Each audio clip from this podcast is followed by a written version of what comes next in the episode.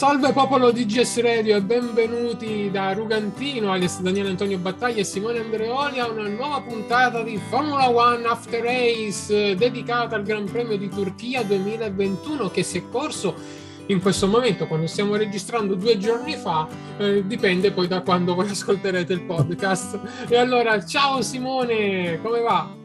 Salve a te, salve a tutti. E beh, eh, il Gran Premio è passato, anche quest'altro, va che fortunatamente non mi sono addormentato. Ecco, è già...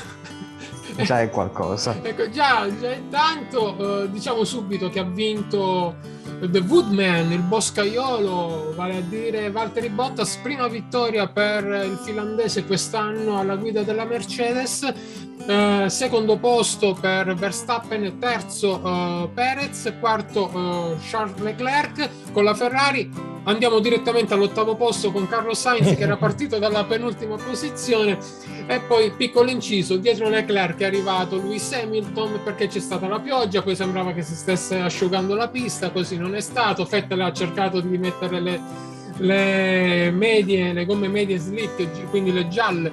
Uh, non mi ricordo se a 12 giri, 15 giri dalla fine e non riusciva a stare in pista nemmeno pagato. infatti ha perso un sacco di tempo e si è rovinato la gara. Comunque sta di fatto che abbiamo visto una Ferrari nuovamente pimpante, che mm, forse è la miglior Ferrari di tutto l'anno, nonostante i podi che abbiamo ottenuto in Russia e, a, e anche a Monaco, eh, entrambi con Sainz. E, ecco, partiamo un po' dalla lotta mondiale e poi ci spostiamo.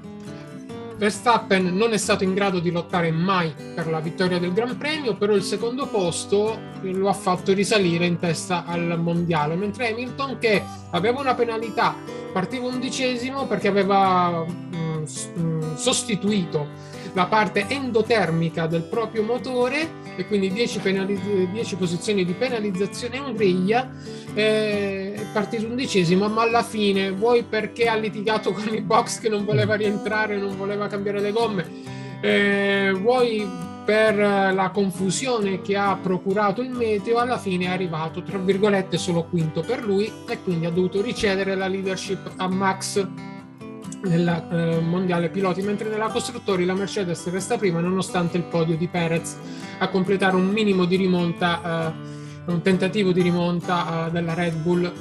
E allora, ok, abbiamo detto la parte principale. Eh, Simo, tu come hai visto questa parte di gara sia per Verstappen sia per Hamilton eh, e come eh, si va a instaurare adesso la lotta per il mondiale quando mancano sei gran premi alla fine?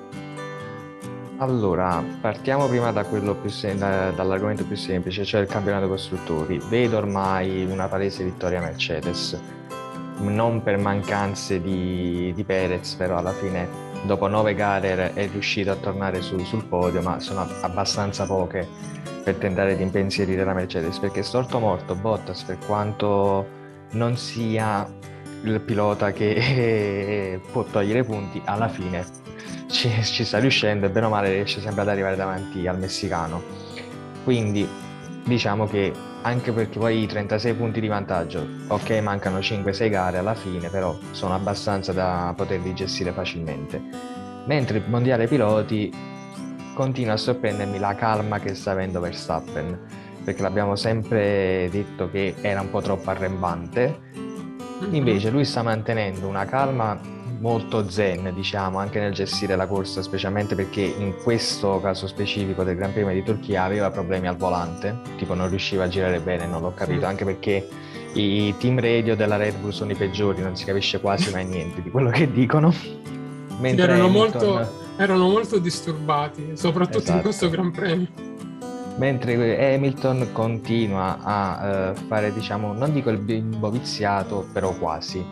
Basta semplicemente vedere la differenza tra il team radio di Leclerc mentre guidava la corsa e quelli di Hamilton su come poter finire la gara con quel treno gomme.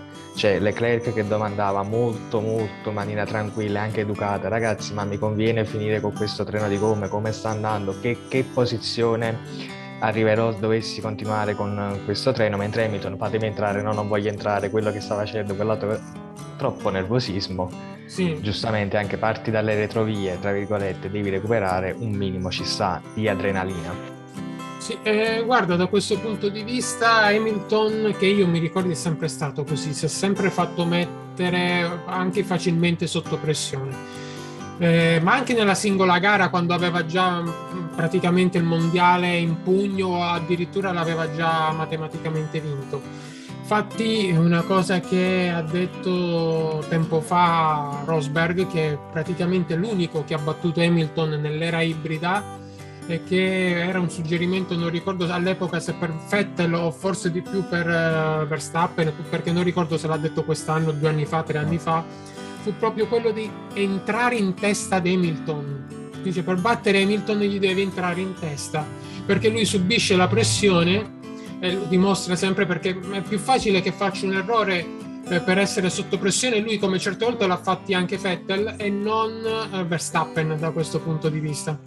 Verstappen se fa l'errore lo fa proprio per troppa eruenza perché vuole fare soprattutto in passato il gradasso, fare il giro veloce anche all'ultimo, queste cose qua, anche quando già sta vincendo il Gran Premio.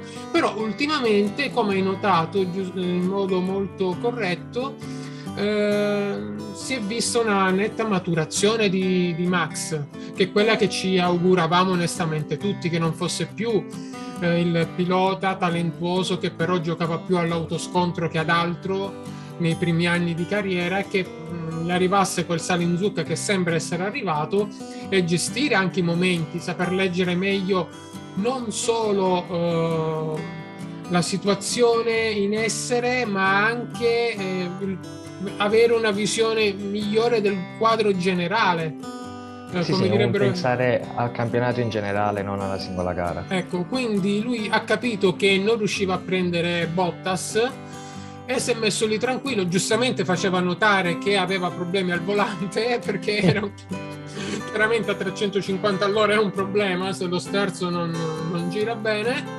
Eh, però eh, cioè, si è mantenuto più tranquillo. Eh, andiamo a vedere proprio le rimonte, anzi io metterei tre rimonte a confronto Uh, Verstappen nella gara di, di Sochi, il Gran Premio scorso in Russia, e le due rimonte fatte in questo Gran Premio da Hamilton e da Sainz. Sainz che è stato molto sulla, diciamo, sulla direttrice segnata da Verstappen, grinta dove ci voleva, coraggio, eh, vado, mm, so che devo recuperare quello che qualunque risultato uh, positivo riesca a fare eh, mi sta bene perché sto partendo dall'ultima posizione o penultima come è stato per Sainz visto che poi c'è stata la penalità anche per Ricciardo. Eh, Hamilton che addirittura non gli hanno voluto far dare la penalità totale come a Sainz e, e Verstappen partiva dalla, da metà eh, griglia perché gli hanno cambiato solo una parte del motore per agevolarlo per essere in grado, secondo la Mercedes, poi di arrivare a lottare per la vittoria del Gran Premio ed Hamilton che invece recupera alla fine, vuoi per un motivo, vuoi per un altro, fino alla quinta posizione.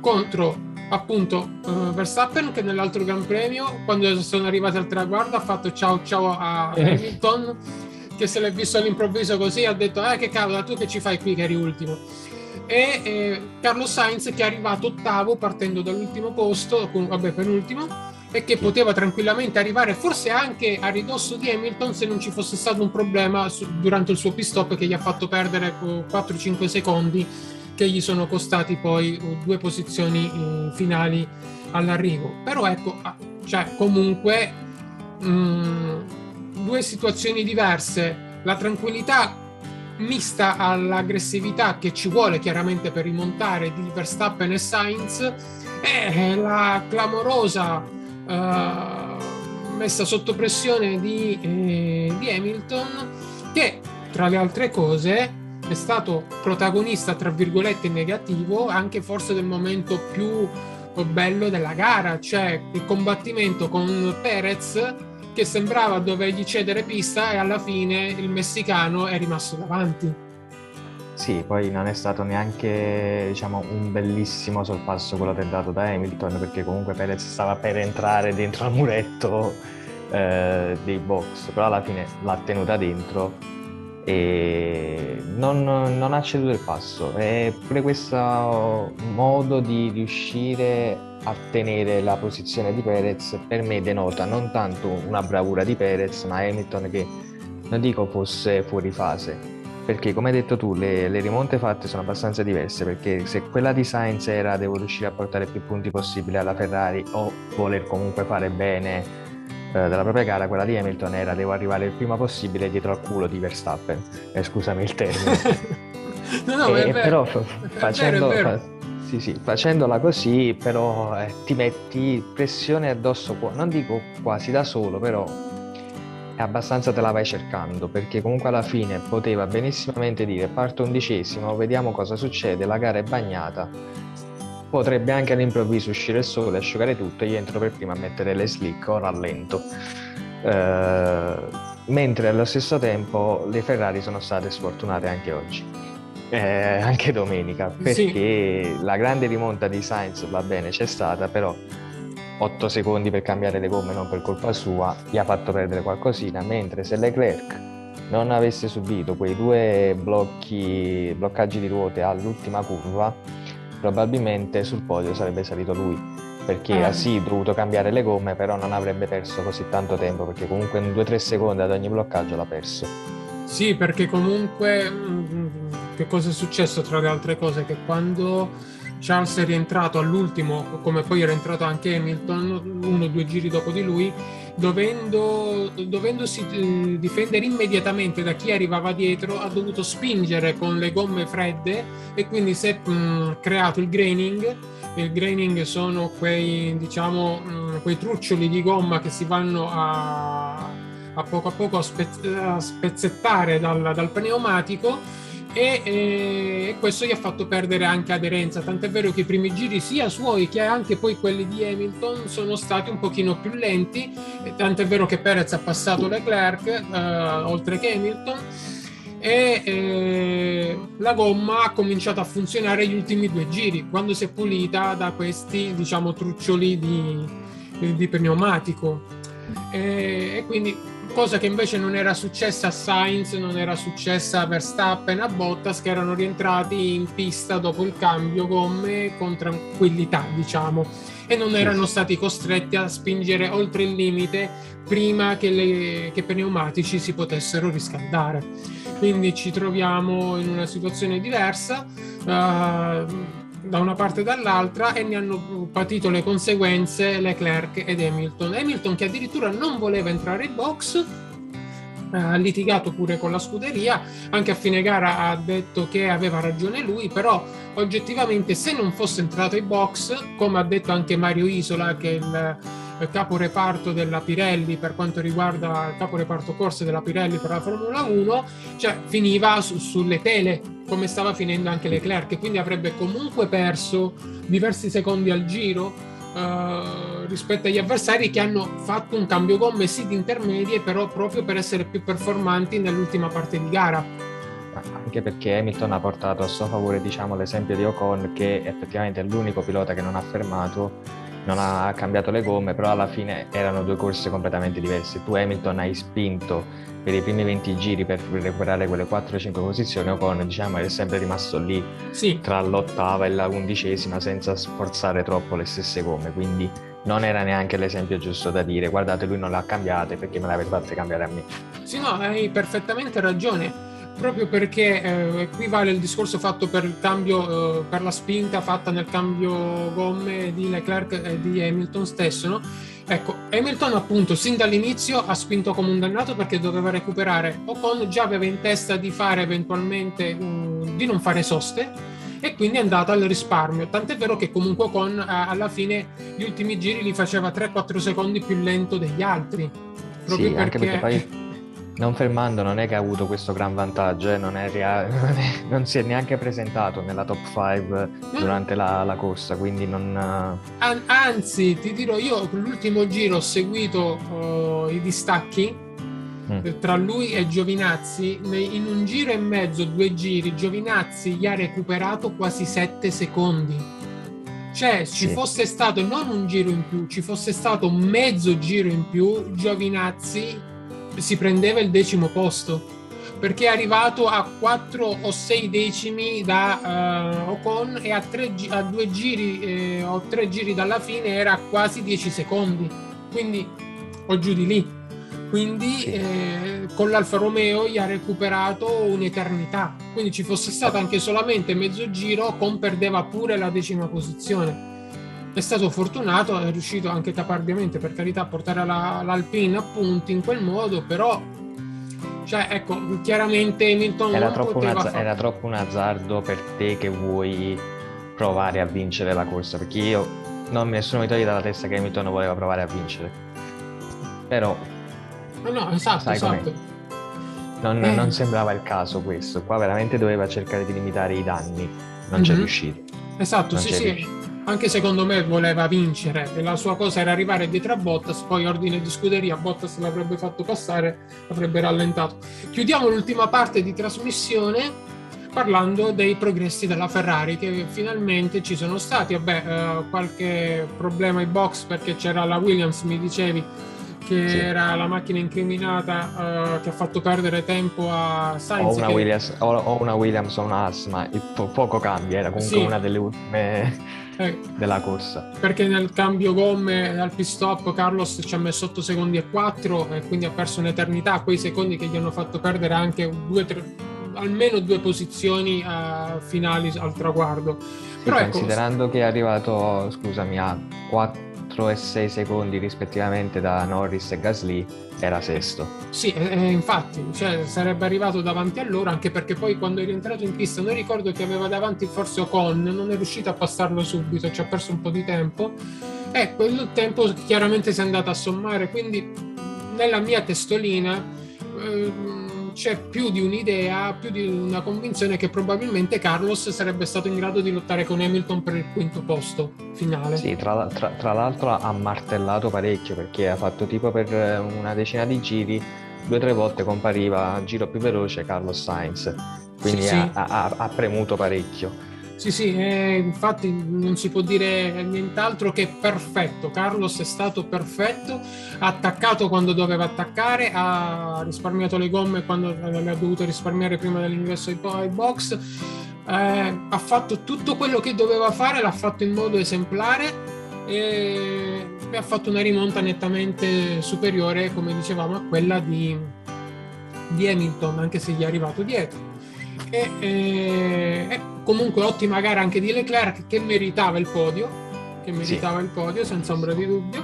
Anche lui purtroppo ha subito quel, quel ritardo, quel, quei due giri dopo che l'hanno fatto, quei due giri di ritardo, scusate, mi sono un attimo intrippato con le parole, per l'ingresso al pit stop gli hanno fatto perdere quei secondi, più poi il problema all'uscita del pit stop di cui abbiamo già parlato per spingere subito con le gomme fredde e lì la Ferrari ha perso il podio purtroppo. Lì c'è stato, ecco, forse l'unico errore oggettivamente fatto dalla Ferrari in giornata è stato quello lì che si pensava, speravano, volevano fare l'azzardo, ah, ci hanno provato, non gli è andata bene sì. di restare fuori con Charles che ha preso anche il comando della gara per qualche giro, però poi oggettivamente stava, aveva cominciato a girare 3-4 secondi più lentamente rispetto agli altri e però ecco già quegli otto secondi li aveva persi in quei due giri e quello gli ha rovinato la posizione a favore di, di eh, Sergio Perez.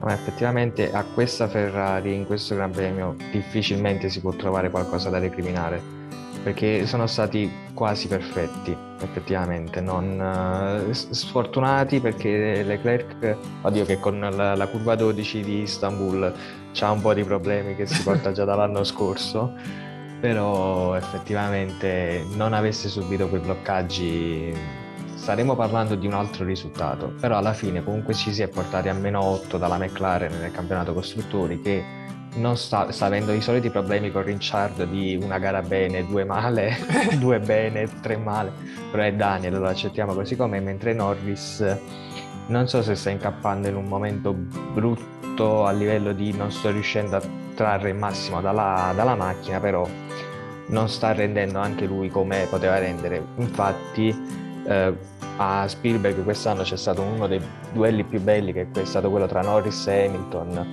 che Hamilton gli ha anche addirittura fatto i complimenti all'epoca per come sì. l'ha, l'ha tenuto dietro, mentre a questo giro Norris, come l'ha visto dietro, l'ha lasciato passare, tanto non sto correndo contro di te. Sì, no, ehm, guarda, secondo me lì in Turchia la McLaren non ha trovato i giusti assetti perché entrambi i piloti hanno avuto problemi e che è un, a mio parere un, un indicatore, un indice che, che, ci dice che probabilmente è stata proprio la vettura che non, ha, che non andava sul, sul, circuito di Istanbul. Però uh, alla luce di quello che abbiamo visto come miglioramenti Ferrari, ecco, se la Ferrari si mantiene così, come giustamente ha sottolineato Binotto, non siamo ancora a livello di Red Bull e di Mercedes, però perlomeno stiamo acchiappando la, la McLaren e allora questi otto punti di differenza nella costruttori ce li possiamo giocare eh, in queste ultime sei gare. Come... Sì, perché a, a meno che Norris non sforna qualche altra prestazione da podio, la coppia Sainz-Leclerc sta portando molti più punti rispetto a, a quella Norris-Ricciardo per mancanze di Ricciardo non eh, per sì. altro. Vabbè, per quanto ricordiamo che Ricciardo ha vinto il Gran Premio di Monza, eh? quindi sì, sì, sì, comunque ha riportato la McLaren alla vittoria dopo un bel po' di anni. Però ecco, adesso abbiamo per il finale di stagione una Ferrari che ci fa sperare, ci fa ben sperare, che è migliorata rispetto all'anno scorso. Già all'inizio di campionato era stato migliore rispetto all'annata orribile del 2020, però ecco, non era ancora una Ferrari, cioè era una Ferrari da quarto posto nel costruttori grazie anche alle mancanze della seconda guida Alfa Tauri. ecco, diciamo così. Esatto. Adesso invece questa Ferrari oggettivamente può lottare non solo per il terzo posto, ma anche per togliersi magari qualche soddisfazione tipo McLaren a Monza. Se, se... Servirebbe per, per, molto da morale, servirebbe una vittoria, o anche solo un riuscire a portare entrambi i piloti sul podio. Esatto, esatto, esatto. Allora, noi per questa puntata di Formula One After Race dedicata al Gran Premio di Turchia abbiamo concluso, vi diamo l'appuntamento per, uh, per la puntata che seguirà il Gran Premio degli Stati Uniti o Gran Premio dell'America, ancora non abbiamo capito come lo vogliono denominare di preciso, che chiaramente si correrà in quel di Austin dove già hanno corso eh, le moto, la, la MotoGP, le classi più piccole, Moto 2 e Moto 3 e, e, niente, vi ricordiamo anche che eh, in questi giorni eh, potete ascoltare anche la terza puntata podcast eh, di eh, Forza Azzurri, dedicata in questo caso alle due finali eh, che si sono giocate della Nations League, della UEFA Nations League. E quindi per questa puntata di Formula One After Race è tutto. Da Rugantino e Simone Andreoli un saluto, alla prossima, ciao!